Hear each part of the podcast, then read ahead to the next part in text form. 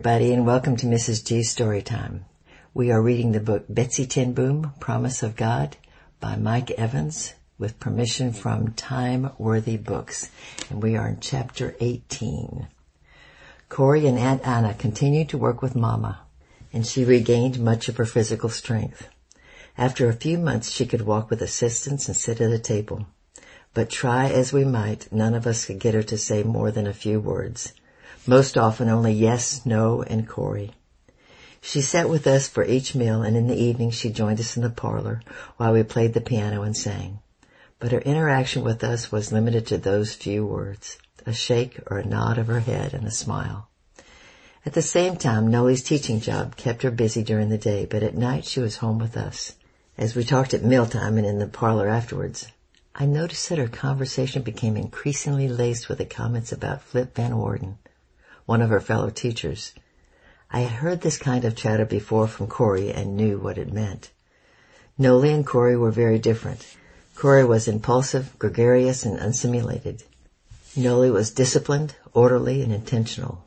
When they were younger, Corrie spent the afternoons in the street behind the Beje with the neighborhood children, and no matter what game they played, she was a natural leader.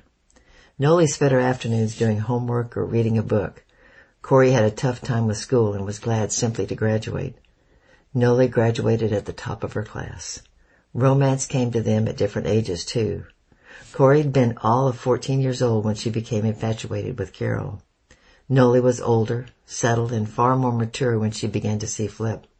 Yet in spite of that, and despite Mama's admonition that love and romance were matters of the heart and not the head, I thought an intentional, thoughtful discussion of the matter was necessary, if for no other reason than to keep the relationship on course. And I was certain Nollie's introduction of the topic into family conversation was an appeal from her for our involvement. Not so much in deciding for her, but in helping her to discover whether and how Flip might fit into our family. She liked him, and I think she wanted to know if we would like him too. Under normal circumstances, I would have discussed this with Mama before doing anything but several times I went to her room to raise the matter with her. She had always given me great insight into the issues our family faced and how things in my own life affected the way I perceived others.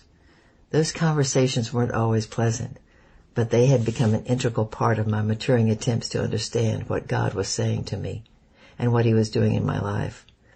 But with Mama unable to speak, I realized those discussions were no longer possible which brought me to the conclusion I was moving into a new phase of my life, one that forced me to rely on my own ability to hear from God and find within myself the courage to act on what I heard him say without the comfort of Mama's opinion. Left to my own discernment, I found only two options for addressing the situation between Nollie and Flip. Either keep quiet or talk to her. There was no comfortable middle ground, no room for equivocation. Looking back now, it seems like I worried over nothing, and sometimes I wonder why the thought of talking to her caused me such trouble. But back then I was deeply concerned. I had made a mess of my relationship with Corrie, which took time and personal pain to repair. Nollie and I were much closer in age and my relationship with her was very different from the one I'd had with Corrie. But even so, there was a risk in stepping into issues of her life, and I wanted to be careful. As winter faded into summer, I had the sense that Nollie's relationship with Flip was growing more serious every day. So with time and events moving rapidly forward, I braced myself and walked into her bedroom. I determined to talk and at all cost avoid the mistakes I'd made with Corrie. She was seated at her desk when I entered. So, I began, feeling awkward and out of place, but intent on getting to the point. You and Flip are seeing a lot of each other. She turned in the chair to face me. Yes, we are. I took a seat on the edge of her bed. You like him? Very much, she nodded, and I think you would too. Her openness was refreshing, and so I pressed the issue.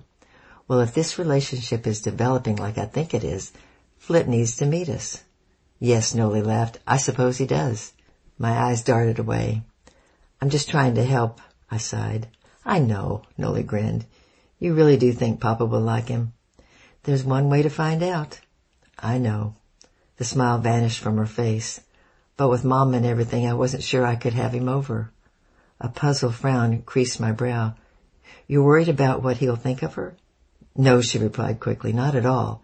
It's just that she takes a lot of Corrie and Aunt Addie's time and having Flip over would mean a lot of extra bother for everyone. I'm not here during the day to help. I don't think they would mind. I just didn't want to add any more work to what everybody else is already doing. That won't be a problem. When can you bring him for dinner? I don't know. Then she lowered her voice and looked over at me. Do you think he'll like us? I touched her knee. If he likes you, we won't matter. I hope so. There's only one way to find out. I rose from the bed and stood. Let's have him for dinner.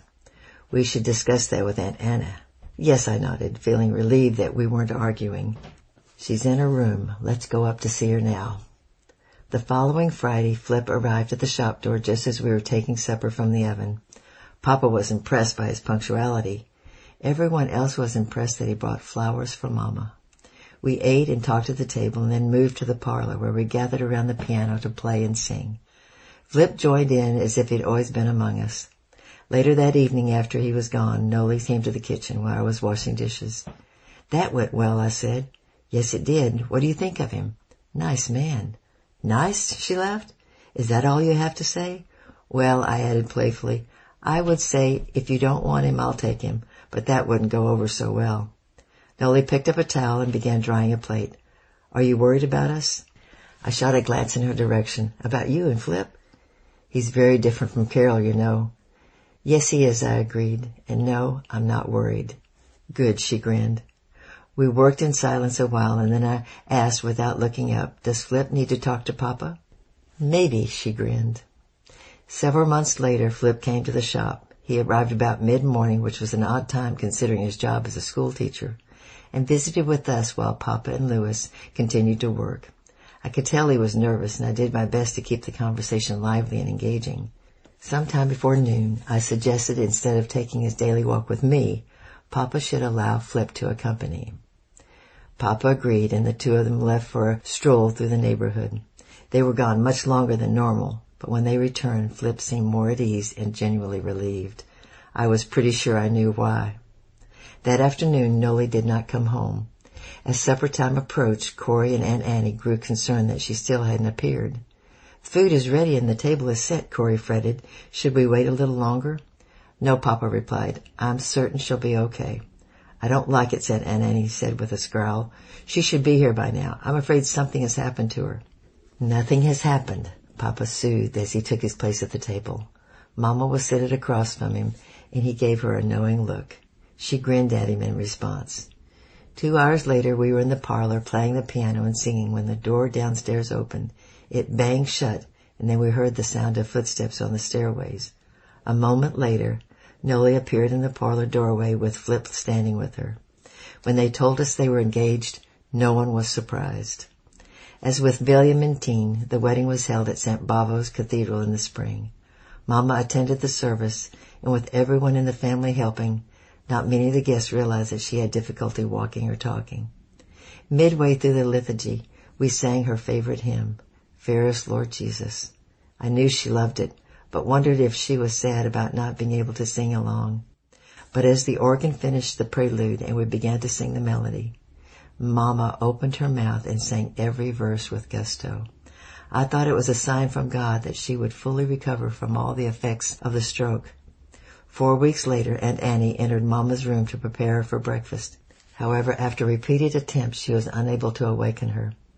Corrie ran up the street for Dr. Van Veen, and he came to the house immediately.